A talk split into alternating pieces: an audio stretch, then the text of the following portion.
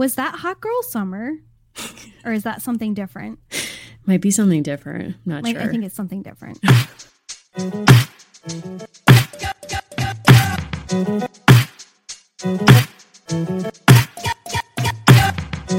Welcome to American Girls, the podcast. This is the show where we're reliving the American Girl series book by book.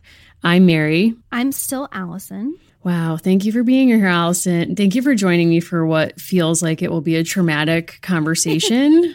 Yes, and we were led in today by The Last Rose of Summer, a 1905 song by Adelina Patti, who was a famous singer in Samantha's time. Love it. I had to learn that song when I took piano lessons. So, Oh. like, actually, this takes me back. What I thought was interesting about it is like one, Samantha is kind of like the last surviving rose of summer. And the public domain page that I found this on described Adelina as past her prime. And I was like, you know, Damn. really hear that um, about my friend Addie. No, I mean, I, th- I feel like I need to visit her Wikipedia page and make sure that it's scrubbed clean of any reference to her being past her prime. I mean, is Addie Patti unfortunate? Yeah, but like it seems like she went by Adelina, so it's not my place to say. And I mean, we weren't in the times. Like, maybe that was like a really cool nickname. So true. I don't know. So true. Who can say? How are you? How are things? I'm doing great. I mean, we're both kind of on a Perry Mason high.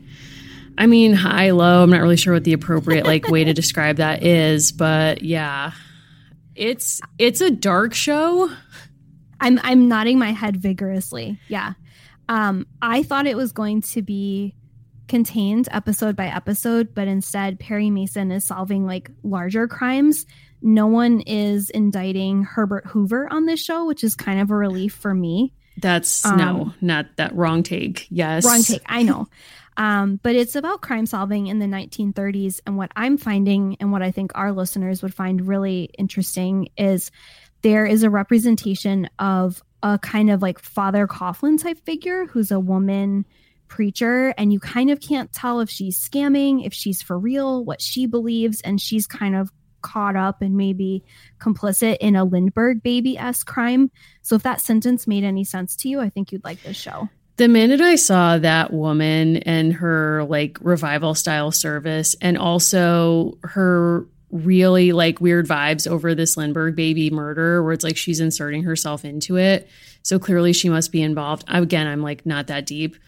I texted you and I was like, this is wild. Now, will I say that there are also, it's very violent. Like Anna will Yes. never see a frame of this show. There was a cut of a body in a dark room that had been shot in the head. And I was not prepared for that image. So I will just say if that, you know, I'm just putting that out there that that's like part of it. It is definitely dark. It has elements of sort of noir fiction. There's some art deco if you like that. So if you just want to watch it with mute on and watch the house scenes, where I think like they're winking at us specifically. Like I don't like to say that HBO execs listen to this show, but if they did, there's a scene with the charismatic preacher woman where she's on a boat. And if it's not ripped, Oh my God. this Samantha book, Whew. like honestly, I guarantee that someone told Ms. Tripp about this and she picked up a telephone and she has her lawyer on speed dial Yes. because you know she does. Like he's her Yes. contact. There is a scene where this woman has a vision on a boat and it's it's fake peril. They're inside, unlike Samantha's like trauma revisiting real peril. It's shocking. It was so shocking watching that. And even though you kind of know as a viewer that it's sort of fake, it's like after I watched that and then I read this book and I was like, the connection is there. And at the whole time, I was like, this episode should be called Row, Row, Row Your Boat Gently While I Scream because it's like, this is the most traumatic rowboat ride I've ever been a party to. That, but also not unlike Perry Mason, who served in World War One. Like, thank you for your service. He has traumatic flashbacks to the battlefield throughout this show, and I'm not really sure like what's going on with that yet. But it's No. connected. It's sort of like explanatory of like why he has such a negative view on life. It's like those PTSD flashbacks, if I may, are totally also in keeping with this book. Yes, I agree. There are these like passing references to kind of what's Perry Mason's deal. And part of it is he has a dishonorable discharge. And I won't give away why that is because I think that's actually like an important revelation in the show.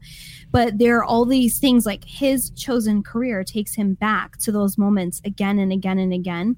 Samantha and the characters choosing to revisit the precise way that her parents drowned was such a shock.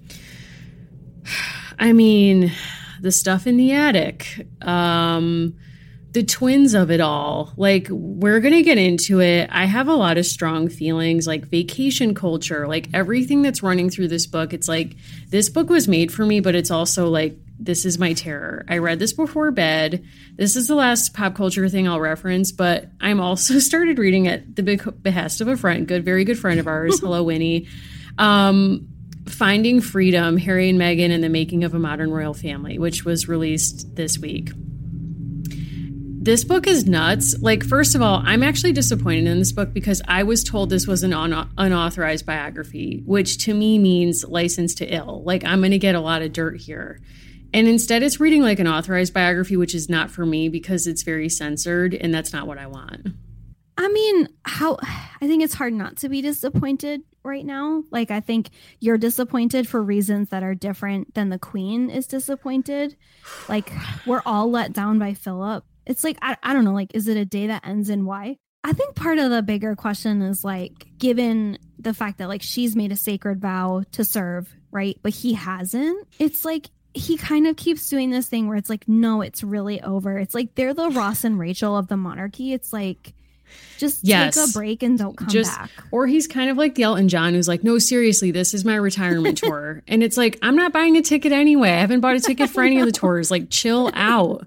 But he does remind me of like the mummy that would be unwrapped at a party, perhaps attended by Samantha. Like, yes. We have a friend who does really cool research on Egyptology, and he's the one who told me about the fact that there were actually parties in this period where people would buy a mummy from ancient Egypt or wherever and unwrap it like for sport. Mm. Which is just beyond, but like I'm just sort of like imagining Philip on Christmas morning, imagining that like he's been bought as a mummy to be unwrapped. And instead they're like, no, Philip, like you're still here. and it's like, that's how I feel. Like he's still alive? What? He's still trucking and he'll say that he's retiring and then he steps out. You know, I mean, not unlike Valerie Tripp, where it's like, you thought I was dead, I'm back, or you think I'm going to be here, you think I'm safe, Nellie's out. Like, I'm just going to invoke that particular yes. name, even though there's a few crimes that have been committed. Mm-hmm. Um, Correct. We we both like truly enjoyed Samantha Book Five. I feel like we have flown through our time with her. It's gone like, so fast. Like truly. It's not over. It's not over. Way more content. But we have a movie this time around. Let's not forget that, Allison. So we get to stay with Samantha for for quite some time. We have a feature film, there's a play, like there's a lot of different things that like we are starting to set into motion. I would say I love when people send us ideas if they have concepts, but like we're going to be with Sam for a while. So like Sam Girl Summer is not over. Sam Girl Summer will continue until we say otherwise. Yeah. Wow. Well, you ready to get into it? I'm very ready. Let's do it.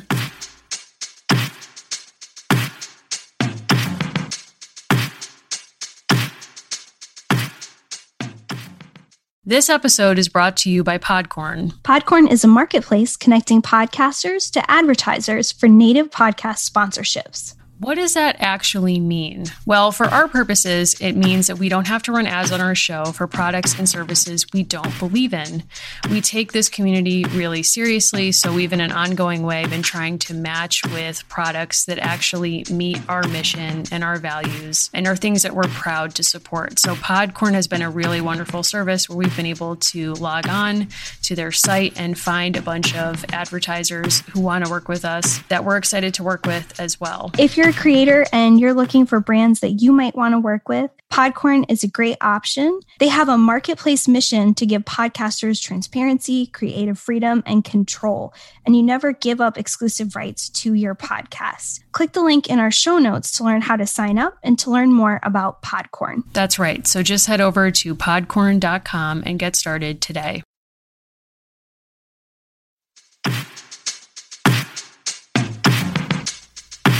So, at the risk of being tedious, because I did do this another time, no, I think it's important though. Scholastic and other publishers have different summaries on their websites for this book. Okay. Right? And part of why I think this is significant is di- different versions, like different publication, little like snapshots of this book. Some of them always feature Nellie, like they repeat some of the same language. And I just want to share like the difference between these like very different summaries. One of them starts with like the language we've heard before, which is that she's a bright Victorian beauty. Her world is filled with frills and finery, parties and play. But Samantha sees that times are not good for everybody. That's why she tries to make a difference in the life of her friend Nellie, a servant girl whose world is nothing like Samantha's. Samantha and her friends set off on a secret summertime exploration that lands them in the middle of a dangerous storm. Here's what I don't like about this we learn two things. There's a perilous outing, and Samantha's friend that she's like totally devoted to is Nellie. Is Nellie on this outing? Yes or no? No. No. Here's another summary. This one's even shorter, but I I like I like it's, you know, how concise it is. While spending the summer at Grandmary's home on Goose Lake, who knew it was the whole summer? Samantha and the twins, Agnes and Agatha, decide to visit the island where Samantha's parents drowned during a storm. oh my god. And like if I said that like I work for the ID network, yeah, because Yeah. this is basically a true crime. It is. episode. Like imagine rolling into Pleasant's office and reading that description as your pitch. You're like, "Don't worry, got book uh whatever this is, book 5 ready to go. Here it is. She's going to revisit the scene of her parents' death." and you and you are saying that and it's very literal like this this book is like actual like a ritual recreation of her parents death which grand mary very obviously has not not dealt with at all No. Um, oh my like, god, no. like they don't have freud but they don't need freud like all the stuff from samantha's parents has been stashed away in an attic like not to be unearthed or like taken out of the archives so they have all of samantha's parents things and particularly her mother lydia's things up in the attic stashed away just like lydia the doll was before she was given away to Ooh. nellie fake Wow. friend and i think what's like really interesting about this book is we we kind of get thrown some softballs in the beginning. Like we hear that the family is going out to this camp in the adirondacks. And then kind of out of nowhere it's like i felt like i was at a paintball range while i was reading this book. It's like there's a new love interest for grandmary Yeah. we're recreating the parents' death. Nellie is apparently gone for the entire summer. Agnes and Agatha are like back at it. No one is keeping eyes on Guard and Cornelia uh, this early in their marriage. It's like that's a huge question mark. But like truly, the introduction of a new love interest for Grandma in book five, I was like, Valerie, slow down. What in the world was she thinking? Like, where was her head at with this? And also, like, it begs a lot of questions because, first of all, I became aware of this man in the character portraits. Admiral Archibald Bemis. Love that name. A jolly Englishman who visits Grand Mary every summer. So immediately I'm like, wait a second, who the hell is this? And then he gets introduced, and it's like, oh, don't worry about him. He's just visiting Grand Mary every summer. And then it's like, oh, he was grandfather's best friend. And then it's like, oh, wait, sorry. He actually proposes to Grand Mary every summer. It's like, I'm sorry, what? Like, I don't want to go here, but it's like, isn't there a Boer War you should be fighting Admirable Venus? oh my I- God. Yeah. Yeah. So I want to talk us through very quickly because I think it will like explain some things. I rely on the American Girl fan sites that give me like rich details to make sure my, you know, fact checking is right. okay, great. There are so many new locations in this story. Like for book two, it was like all you need to know is she goes to school and she has an attic. Here's what we have to take in in book five Piney Point, Grand Mary's summer vacation home, because like, you know, one is not enough Sure.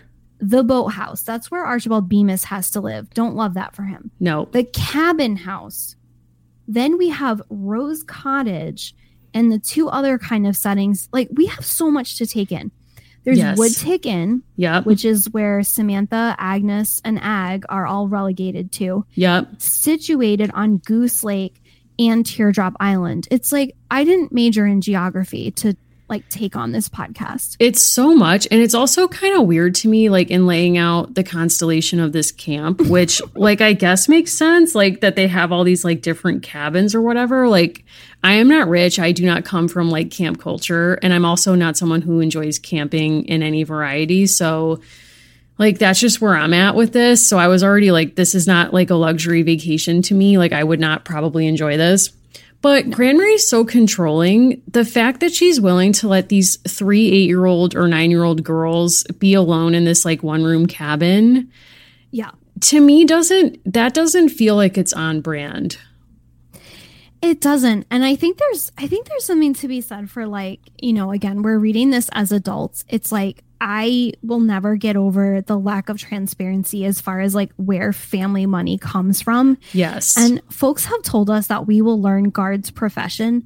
I am letting that happen in like the time of the universe, so I refuse to Google that. Fair. This family's Adirondacks home is like absolutely on brand for the time. Like absolutely fits perfectly with like the culture that they come from, with like the world that they are about. I think what's kind of like interesting and odd is like they are actually their own camp because they have cabin house, rose cottage, wood tick inn, um, as well as the admiral's quarters. And it's like this is like a very extensive setup for a place that has never been mentioned before, which is fine because she's a child. But truly, I was like, wood tick inn, like I needed a trigger warning about Lyme. Like, Yeah, forget I mean- drowning. I was like, uh, so Val, it's like Val, this whole book is so Freudian because it's like what this book is actually inviting you to do is is really confront your own deepest fears Yes. and watch you watch characters put themselves in a situation to either revisit past traumas or like pursue past traumas that may be mixed with desires, which is all very Freudian. So, like, we have to watch Archibald, Admiral Archibald Bemis, come to maybe the love of his life. I don't know what the past held. Like, maybe he's always been in love with Grand Mary and he's hmm. was waiting for grandfather to kick it so he can move in there, but she can't accept him because she's still mourning and loves the grandfather, but he keeps putting himself through this agony of being with her every summer because the only greater agony is not to be with her. So it's like there's that piece. We'll get hmm. into revisiting the site of your parents' death. But also wood tick inn or whatever that's called. It's like, I'm sorry, as a reader, you're forcing me to think about Lyme disease. and in the past 10 years, like celebrity culture has embraced like the panic over Lyme disease in such a way that it feels like exponentially like louder to me. Yeah. I I mean, you're talking about the Hadid.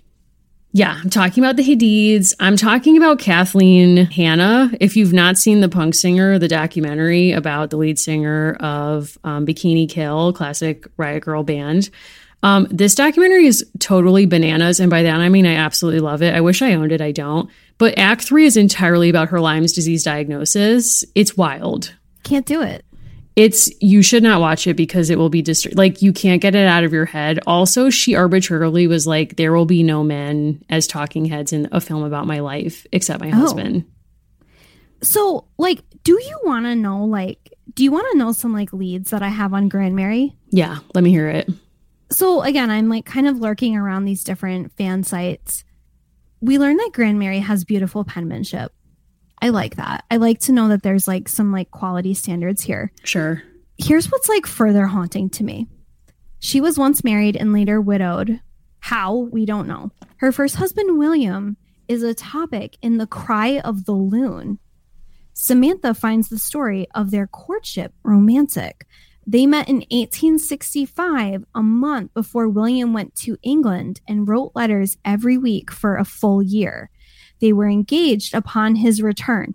So, timeline. He goes to England.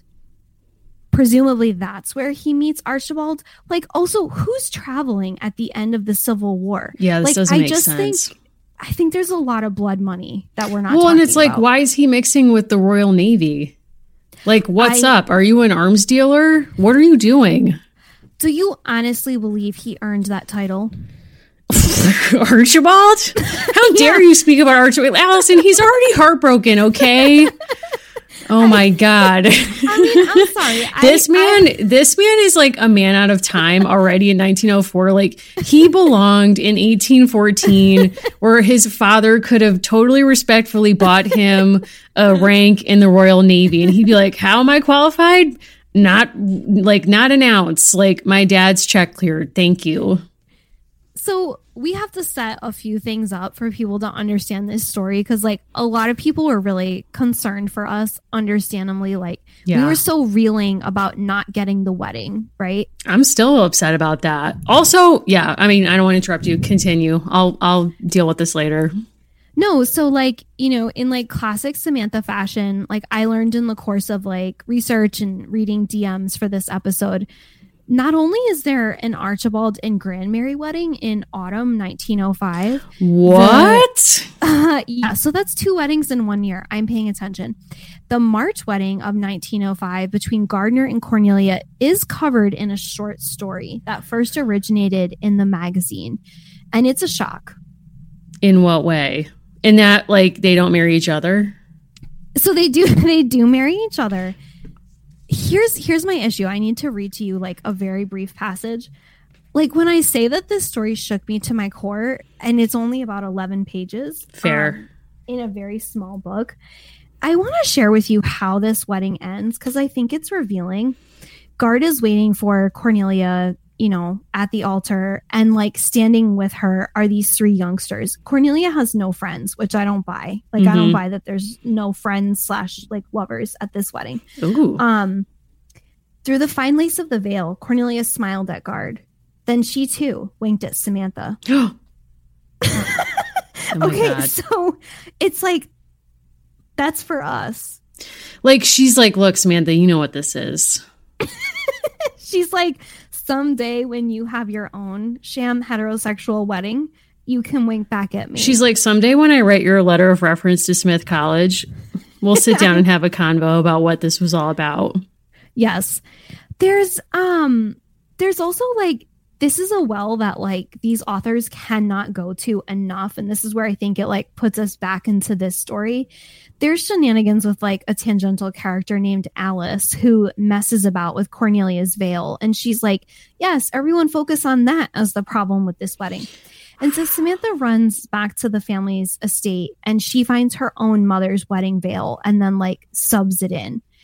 And kind of where I'm at with this is like, it's very, very interesting to me the way that when we read Josefina and Josefina um, shared this like very valuable bond with her mother through her things, Mhm. it's like I think that's both like a very valuable trans historical concept and one that's like if not overdone in this series, like done to such different ends, story by story. Yeah, it, it strikes me as odd too because if you think about this as like a branding opportunity, not to be that person, but here we are. When Yeah. when this series centers material objects, there are times when it makes sense historically and it showcases the value of material things as sites of history.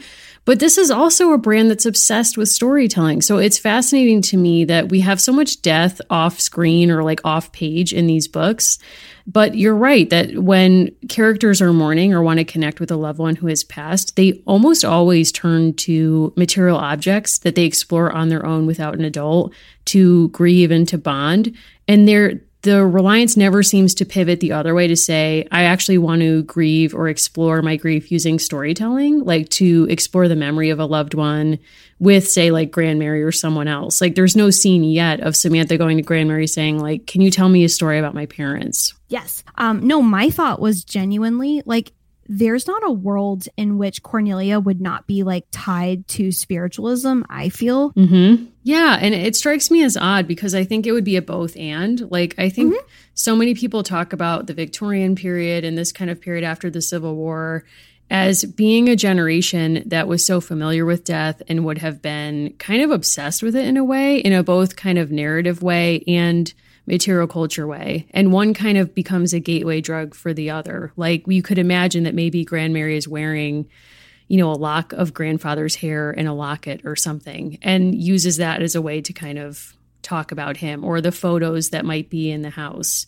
or you know anything that is part of this material culture of grief and grieving and yet that's it's not been in the the decoration of the house the main house that we've heard um, mm. that i can recall so it seems like a misread to be like oh people were repressed back then like we'll just make that assumption when in fact like in many ways, people were more comfortable and adept at speaking about death than people are now. Like, if you read The Republic of Suffering, like this idea of the good death and planning your death and how you would want your deathbed scene to kind of play out was commonplace and spoken of without, you know, shame or awkwardness. And now, like, that's not something that people are necessarily as comfortable with. Well, and, and to your point, if they died in 1900 when Samantha was five years old, there is a very good chance, given her social class, that she could have spent really up until the time she was like seven mourning them and, you know, in a very formal and ritualized way. And it does make you wonder if there was like an intensive period when she was like five and six years old where she and grandmary and other family members were like deeply in mourning i'm sure guard rode that for a while to avoid dating. Yeah. Oh yeah. He made that kind of work for him. This you know so the particular way in which they die and i know we haven't talked like as much about like what actually goes on in this but like in a lot of ways, there's replays of the previous book where the twins encourage and engage in hijinks. And they really push Samantha to both like explore her mother's and her father's objects and then to see this like visual of them enjoying time on this small island. And that's what pushes them to actually like take this trip. But it got me thinking about like, how common or not drowning was in that time period and like if this was based on a real person um and really the extent to which like drowning just for the sake of like there not being widespread swimming education would have been mm. pretty common in her world. Yeah, that's a really good point. I guess I hadn't thought about that. But and also just like the trauma of that um that you're not sort of you have no warning. It's not like an illness. Um, no. You know, and it's also an interesting circumstance too, because sort of the conceit of this book is that Samantha's with the twins, who it's like, I don't even want to talk about them. I think they're a bad influence. I'm just going to say that. They're a bad influence. And so they bring up this island and are like, oh, like Teardrop Island in the distance. We should go there. And Samantha basically like freaks out and is like, no, I will never go there. It's dangerous. And that's when we learn that that's where her parents died, like we're com- returning from Teardrop Island. But they go up into the attic, and that's where they stumble upon some of her parents' things, which I found was really interesting that they're not in the attic of the main home, mm. like the mm. main residence. Like they're weirdly in the attic of the summer camp. Um, and it just felt like very strange to me that so in the in the sketchbook she finds a sketchbook that's very meaningful because it shows her with her parents which you have to imagine like that actually was sort of emotional because she's probably tried to imagine herself in a scene with her parents in her own imagination. And here it's like her mother who she has really no memory of has literally rendered that perfect these perfect scenes for her.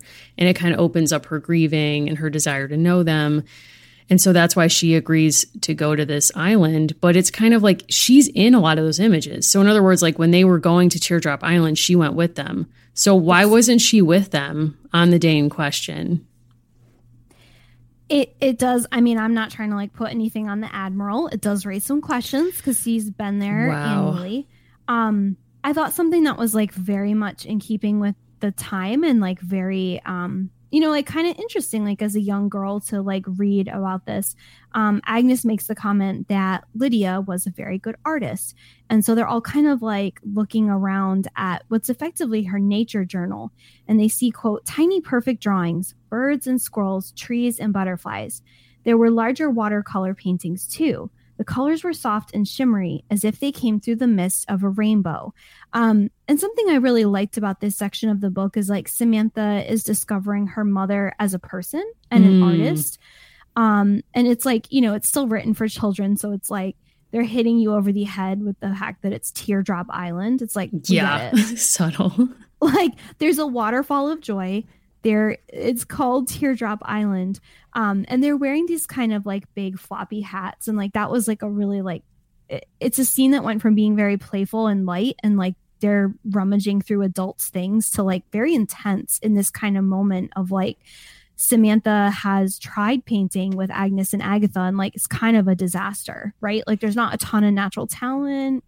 You know. Well, it, you get the feeling that this isn't something that they do often, which is kind of interesting because it's like painting and artistic skill could theoretically be something that would be cultivated by a woman, a girl of Samantha's class, as like kind of like a finishing school skill. Like this is something that could make her you know, admirable or interesting, and it was an acceptable talent or interest by a society, a woman in society, um, if not, but not as a profession, obviously. So it's interesting that like her mother pursued that and was sort of a naturalist, like painting mm. and drawing things that she witnessed in nature.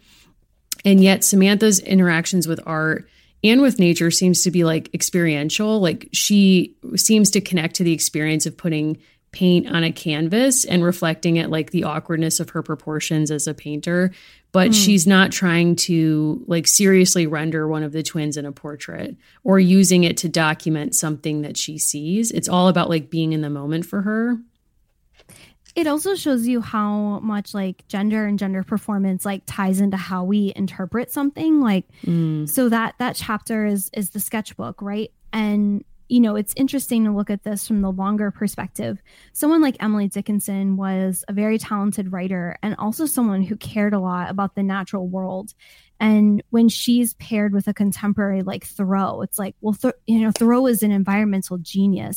Like right. they, they both have comparable levels of actual training and understanding the world. If anything, Emily actually has more.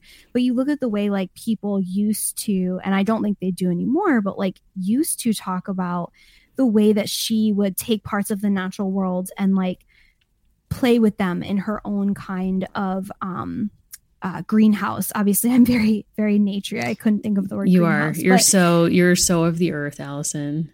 Like the way that she was interested in plants and the breeding of plants, and the way that she would take pieces of the natural world and make these beautiful displays of them.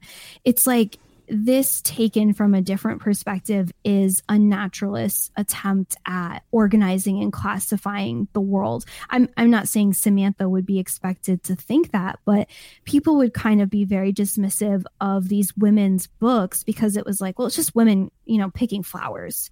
Right, exactly. Whereas even like Teddy Roosevelt, who was doing his own DIY uh, taxidermy in his bedroom as a child and then through to adulthood, and was obviously very interested in biology, which is what he studied in college, and organizing the natural world in a very kind of comparable way. Even though for him it was clearly a hobby, he was taken much more seriously. He and other men, you know, of that class who had the, you know, the privilege of the free time to explore that um, because he was a man. Like, purely that's the difference. And so it is kind of a shock now to look back and think about how we can recover or reinterpret women's interactions with the natural world, you know, as part of this kind of early scientific work in ways that we're totally kind of hiding in plain sight or allowed to before.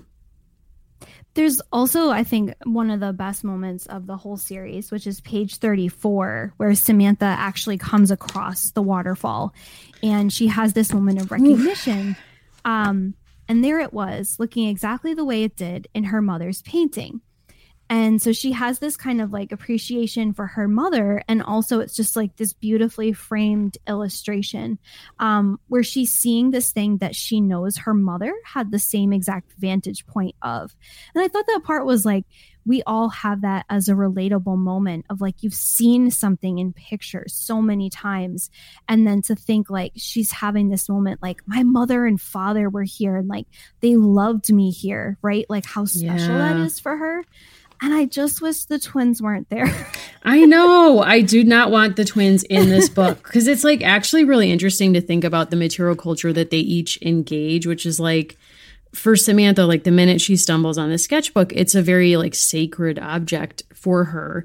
And really, it's for her a main object to conduct this ritual to retrace the steps of her parents and try mm. to like almost seduce a memory of them because it's like she so desperately wants to connect with them. And then it happens for her at the waterfall. But you can connect like thinking about vacation culture and the evolution of even the idea of taking a vacation it's like okay here's a really meaningful souvenir you might say of a trip. And it's a souvenir that's based in an experience and a memory of an experience you have with your family. Cut to page 18 and we see the objects the twins are making. We see a press that the twins were using to press wildflowers that they found. And then we also see a pine cone or pine needle um, pillow that they've embed um, embroidered, and it just says "I pine for you," which like also I kind of love because I love puns. but it's like these putting these two like objects in conversation, you have such a different story of the same vacation. So you could not have known this, but you teed me up perfectly to talk about something that a listener actually emailed to us. I'm not exaggerating, like close to a year ago, which is about Samantha's backpack. Whoa. Um, yes. And so she had written to us and it just like stood out so vividly. I, I made sure to dig back like through our files. Um, listener Caitlin, who actually works at Acadia National Park, is a conservation paleobiologist and plant ecologist. Um, as if we didn't already feel bad enough about ourselves today, because that's like very cool. Um, and she calls that a real life piney point, um, which is a really important like historical connection because the Adirondacks and Acadia are on these kind of parallel tracks of being developed as campgrounds essentially for the rich. Um, but she wrote to us specifically because Samantha's, uh, you know, what she's carrying is actually a Wabanaki basket. Hmm. So she writes to us that she had no idea what this was, what this was, and then, but she was a Samantha and she was at the Abbe Museum um, in Bar Harbor, and she saw an artist, an indigenous artist named Gabrielle Frey's utility baskets. Hmm. Um, and this had been part of an exhibit called Indians and Rusticators, um, which was about the connections that local Wabanaki people made with what she calls the fancy summer people on Mount Desert Island, which is almost exactly the same as um, the kind of wealthy community that surrounded the Adirondacks. And she says she was walking through this exhibit and she says, like, this is Samantha. Like, Samantha is doing this same kind of thing, um, wearing an ash and sweetgrass basket as a kind of backpack or satchel, um, which is such an interesting connection and like very deep indigenous connection to these two different summer camp communities. I think that's fascinating and it totally makes sense. But, and it's kind of fascinating that in a way, like the production of this book has mirrored the history it's meant to represent. And by that, I mean the linkage to an indigenous um, artifact or material object has been erased both mm. in the way that American Girl has produced this book, including the peek into the past, but also, of course, in Samantha's time. Like we we don't have a scene where she's like, "Oh, by the way, you know, this is where I got this backpack. It's actually this other thing that's not from my culture, but I'm fascinated." Or a way of kind of like pivoting to be inclusive, or at least acknowledge the appropriation that likely happened in this period, right? But at least to note that and and kind of like shine a light on it and it's also fascinating because in the peek in the, into the past too, one of the notes I had was that there's a complete erasure of indigenous culture from conversations about the air quotes frontier. Yes. Yes. And the air quotes fr- like roughing it. So, like so many things. One thing I just want to say about baskets specifically I remember as a high school student, an expression I heard over and over was apply to the school you want to go to. And I'm sure you heard this too, and say that you'll major in anything, including basket weaving. Did mm-hmm. you ever mm-hmm. hear this? Yep. Oh, yeah. And, and the, the whole sort of joke of it was like, then you can get in and, and pick a harder major, but try to get in on a less popular one. And I think about like what I know now and I think there's so much on, and I went to a women's high school that was like pretty progressive in some ways. This whole notion of like basket weaving being a joke has these anti-indigenous undercurrents of like basket weaving is often an act of resistance. Yeah. And I remember going to a museum actually in Portland, Maine a few years ago and I was so completely embarrassed because I thought of how like I've also used that expression. And looking at baskets as a form of art in the same way that textiles and these other kinds of like women's traditions are are very much in the same vein. And I was thinking, wow, that's like such a sad and dismissive comment that says more about you than it does about baskets, which I didn't have the education to know. Mm-hmm. And now that I do, it's like you look at these pieces. I could not make that if my life depended on it. Right. And so to kind of make this joke of it when actually it's this tremendously complicated art form we so like live in the world that Samantha started to experience of like there's a fixation on guard and the car and the telephone, but the craftsmanship of something like that basket warrants nothing.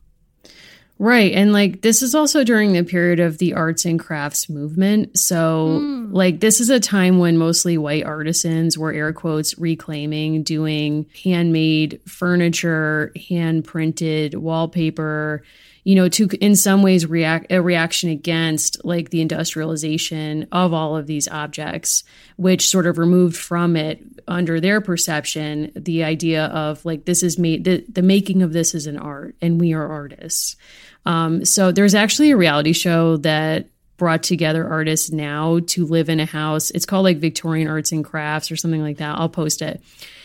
It was kind of insane because of course like there's one man who like mansplains to everyone else there about like how to make everything, but every week they have to make an object for a different room in the Victorian mansion, drawing on the arts and crafts movement.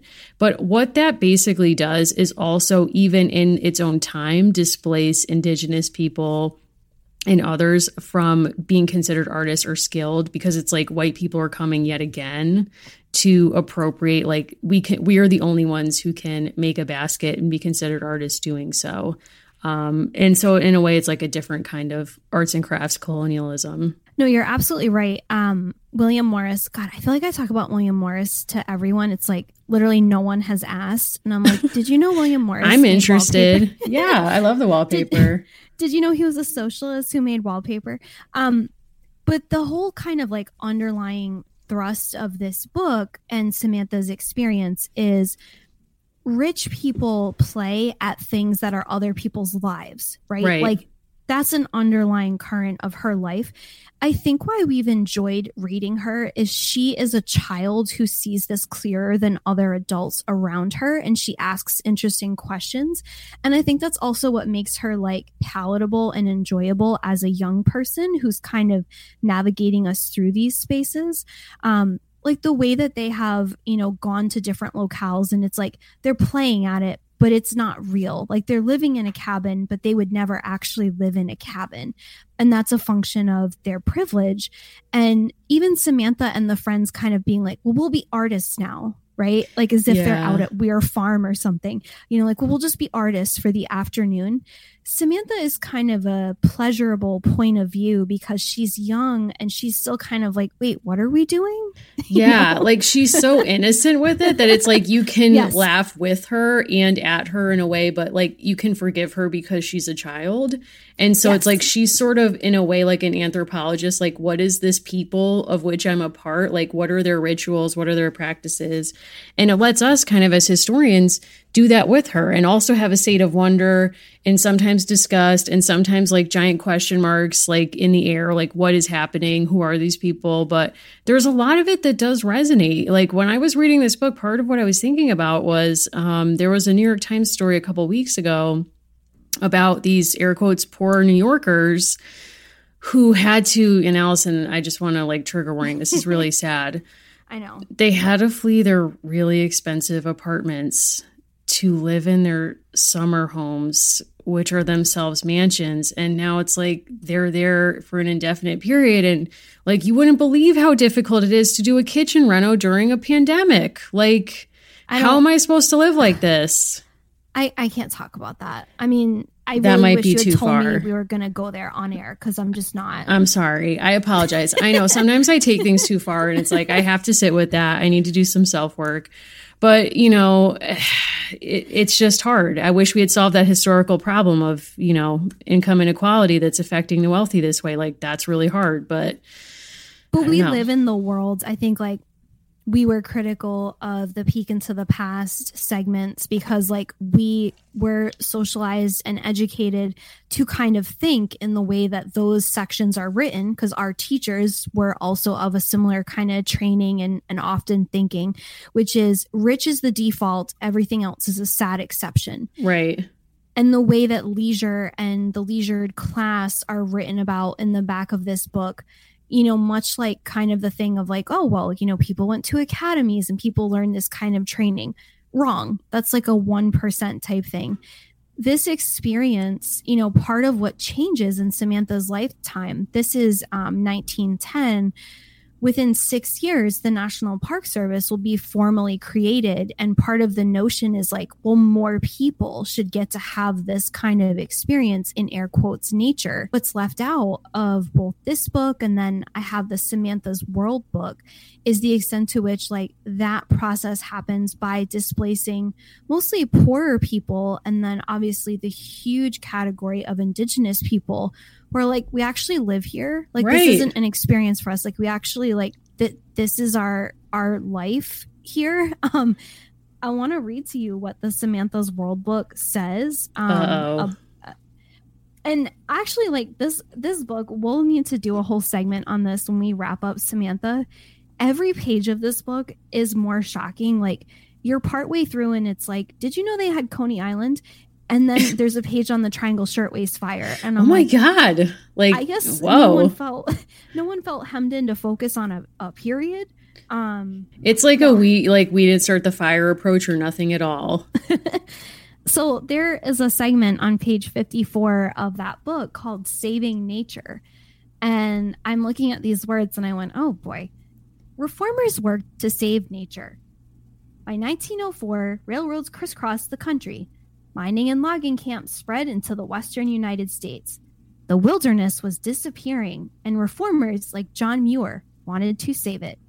He worked to preserve the Grand Canyon and to save California's redwoods. These trees are kings of the forest, he said. Any fool can destroy trees. They cannot run away. And I read this like, okay, okay. And there's been a big reckoning lately about John Muir. I don't know if you've heard about that. Please tell me more. So, there's been like a lot of distancing from organizations like the Sierra Club and like really trying to reckon with the fact that Muir's environmental impulses were also very much tried tied to eugenics, like right mm-hmm. in the mm-hmm. same way that you know, Margaret Sanger also had a deep interest in eugenics. Like their progressive capital P projects were about social improvement. Mm-hmm. And to mm-hmm. a large degree, they believed that included people in ways that were very harmful to their contemporaries. Um, and I, I read that and I think like, you know the point of us bringing that up is is not to say like that that paragraph was poorly written but to say it's why there are so many people for whom these quote wide open spaces and wilderness are so unwelcoming because it was built on the backs of like their ancestors being displaced and told they didn't use it correctly. Yeah, exactly. First of all, points to you for working the chicks reference into that, but also it's like, you know, you know, I, I have a lot of questions about that, but I'll leave that for another day. Um, like he's the big mistake. Like yeah. that's like that song. I people don't know this. People that don't know. They actually were really they were really tapping into something. I I feel like that song is actually about Teddy Roosevelt, and I don't have a lot of time to get into it, but I think it's about his time in the Badlands, and it's oh actually God. a critique. So I'm just saying, like, please go re-listen to that song and sit with the lyrics. What I do want to say is, like, in in this, like I'm sorry. Brief, am I wrong? No, like very brief shout out to my parents who like you know made me who I am, put me in a van as a 13 year old, and we drove through a lot of the Badlands, and I was like, like the answers in the question, like it's bad. and it's Damn. stunningly beautiful but inhospitable to many forms of life and i just i look back at that now and i'm horrified like how ungrateful i was but anyway i think you should go listen to badlands by bruce springsteen because you know especially if this involves your parents and that relationship it's like that's really where bruce is like that's where he yes. lives. Like that's his headspace. But I think a lot of what you're saying about the fact that nature isn't natural is really also important to think about in terms of like the binary thinking that was driving like both the conservation movement, but also the movement by people like Grandmary to build like a camp, air quotes camp that's actually like really a site of privilege.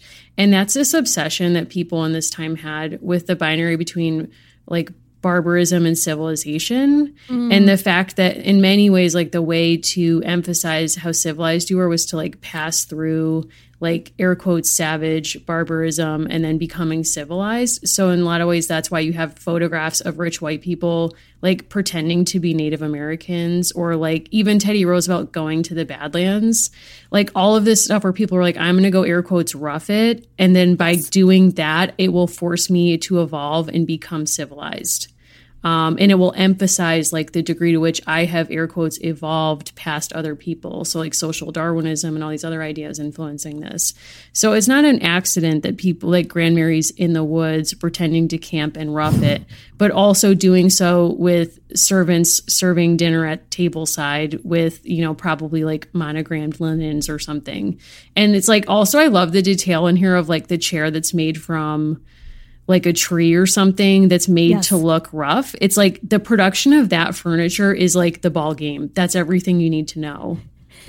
It it also, you know, sheds an even like brighter spotlight on why the drowning is such a specific kind of trauma because it's like people are supposed to have this mastery over the natural world and that exposes a major cleavage right in like their understanding in their control over their natural environment and it feels so random to them, right? Like they just happen to hit a rock the wrong way.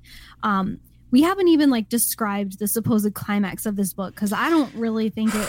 I think it was just bizarre. I just need to read one sentence from that climax that to me was so chilling for this to be in a children's book. And this is on sure. the top of page 50. So now the twins, I'm putting this on the twins. They didn't beach that canoe correctly. So when they made it to Teardrop Island, the canoe sank or like floated away and sank. So when they tried to return home, in bad weather, which the admiral had warned them was a you know thing that could happen that day, they were like, "Wow, we're stranded on the island. What are we supposed to do now?" And they're sort of sheltering in place. And the admiral comes to find them, but when he gets off the boat, he slips and falls, cuts his head. He's disoriented.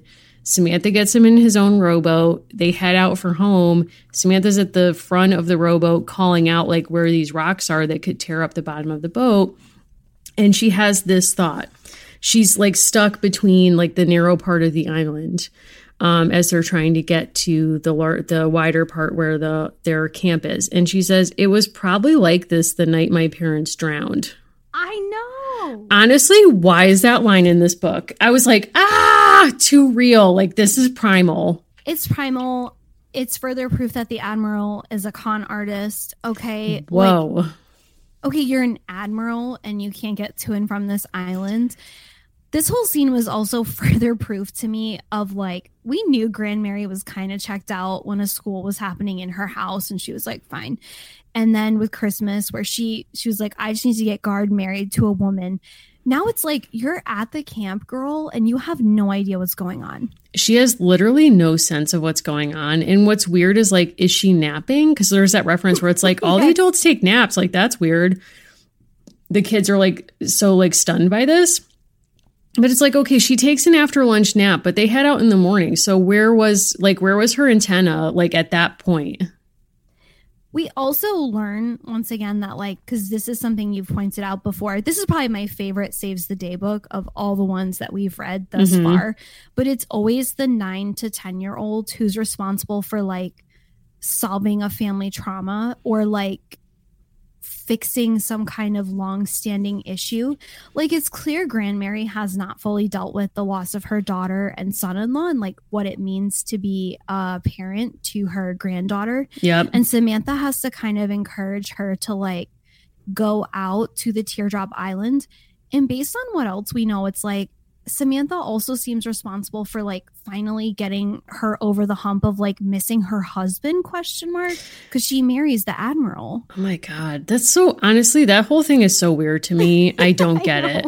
Or it's like maybe at this point, Grandmary has hired a Pinkerton detective to look yes. into the background of the admiral because she's like, listen, I don't know. Like, he's got a bunch of whistles, but like, he doesn't really seem to like seaworthy. And I no. need to know, like, financially, if he's seaworthy before I'm going to take him on. Like, is he a scammer or is he the real thing? I don't know. Like, maybe she's genuinely in love with him, but she's like, I don't think he has any money. And I do. No. So it's like, I need to check into this. I don't. It's very weird to me that the material objects of her daughter's life are in the camp attic. It's like the yes. place where you spend maybe a few months a year is where you keep presumably treasured objects. Like that invites a question where it's like, are you mourning so deeply that you can't be anywhere near this stuff? Or is it that like you're forcing yourself to like literally put this out of your mind insofar as like it's as distant as you can get it?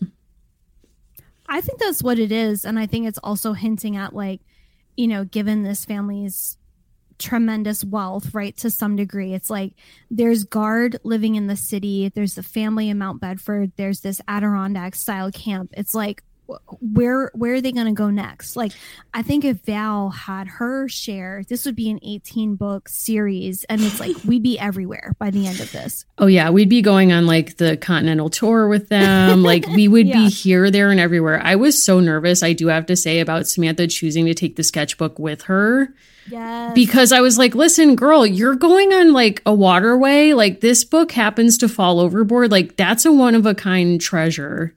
Like, what are you doing with this? I was so nervous, especially when it was storming. But then I hit that line where she was like, wow, I bet this is what it was like when my parents died. I was like, ah, like, I'm not prepared for this. You know, folks warned us, they told us. I don't think anyone appropriately warned me about the twins. But then no. again, like, did anybody warn Mary Shelley that Percy was going to drown? No. Whew. They should have warned her about a lot of things. I'll just say that. But, you know, we grew up in the era of the Doublemint twins. And it's like, in many ways, I should have been prepared for like twins who conduct hijinks. Yes. I was not prepared for this terrible twosome. Like, I'm just going to say that. No, and someone pointed out that we missed the very obvious like Lohan connection. Like, of course, right. Lindsay Lohan and the Parent Trap, you know, redheaded twins. And I was like, listen, I can't atone for that. I'm sorry. Well, actually, like I'm dealing with my own trauma about that because like oh. Natasha has passed, you know, in your sense of production of that film. So it's like I can't revisit that content because I'm, maybe no. I'm like I put I repressed that. Like I'm not ready to talk about it. But it's also like, where are the twins' parents and where is Cornelia? Cornelia had said literally one line of dialogue in this entire book. Valerie will never let you get too attached. But it's like we just had a high of like Cornelia converted per- perhaps like the most anti-suffrage woman in the state of New York, like with one speech. And then it's like, guess what? I gave you a podium in Central Park in this book. I'm going to totally rob you of speech in book 5 just cuz I feel like it. Thanks. Now, I want to talk about one more kind of fine point because I think with Cornelia, we've gotten a lot of like fashion. There's a line in the Peek into the Past that quote, people dressed up even when relaxing outdoors, which is also very much a thing based on class.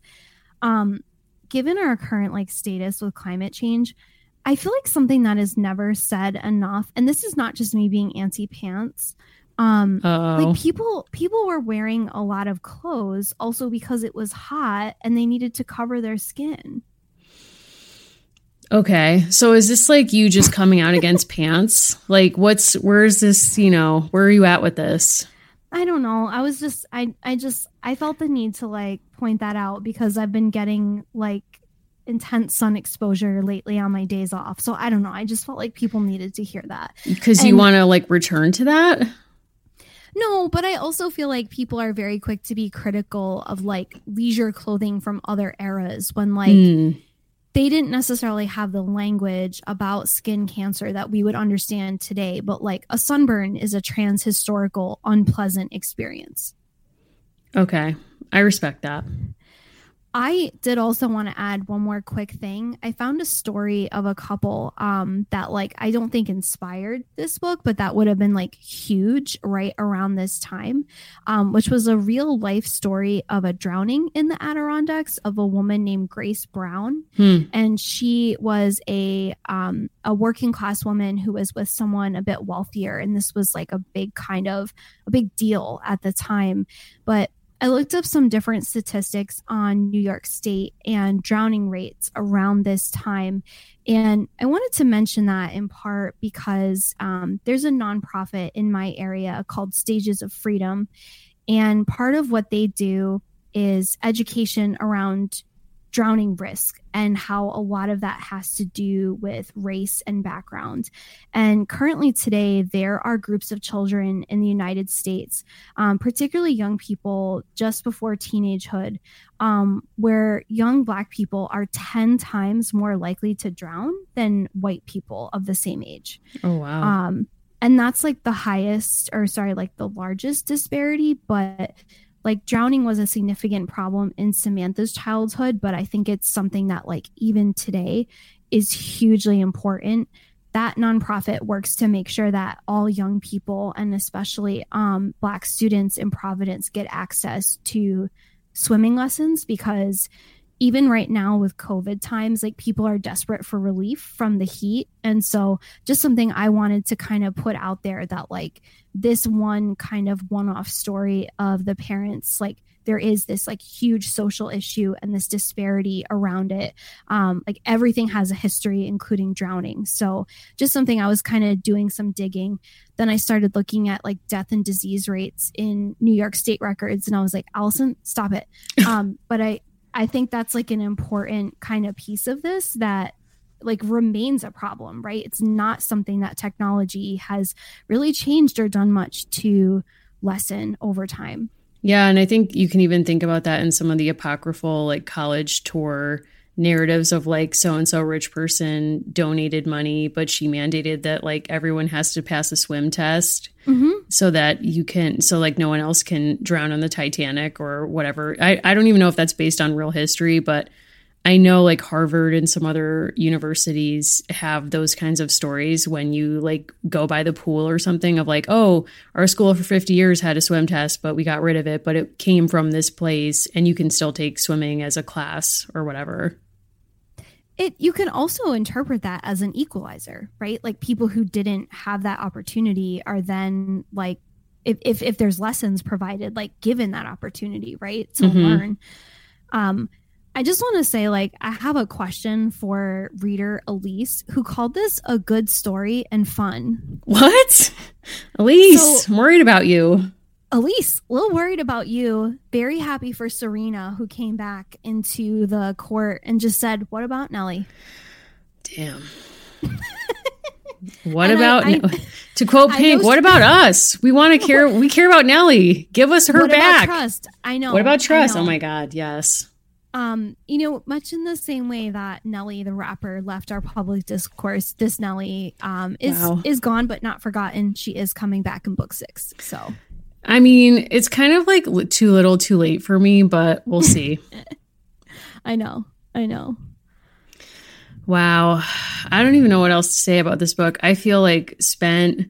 I feel like maybe I need to go sign up for swimming lessons. I don't really know what to do with myself at this point. It's rough. I'm very glad that we read it in the summer. I I think, you know, it was a camp without a lot of camp, but I enjoyed Well, kind of going through yeah. this with Sam, you know. Sam and Uncle Gard, who's cool for the summer, if you know what I'm talking about. Oh my gosh. Indeed. Yeah. wow. Yeah. Uh, I, I think my favorite line of this exploration thus far has been when I mentioned their marriage and you said to each other. That's a real question I have. I know. I refuse And- to read the short story about their wedding because it's like there are certain kind of like I don't do sci-fi, I don't do fantasy. So like I can't I just can't. I'm sorry. There it's a bridge too far. I'll do a lot for this show. I'm not doing that. Like I know what's up and I'm not doing that. There's just like unspoken things in our friendship. It's like there's certain things I'm not gonna do. It's like I know you're not gonna read these like certain one-offs. It's like I just know. Yeah. And it's like I do for team and you do other things. Um I just won't. I have to draw a line in the sand somewhere. I can't do it. I know. I love it. Wow. Well, this has been stirring. This has been terrifying. You know, I'm taking some notes to take with me to therapy next week just to work some stuff out.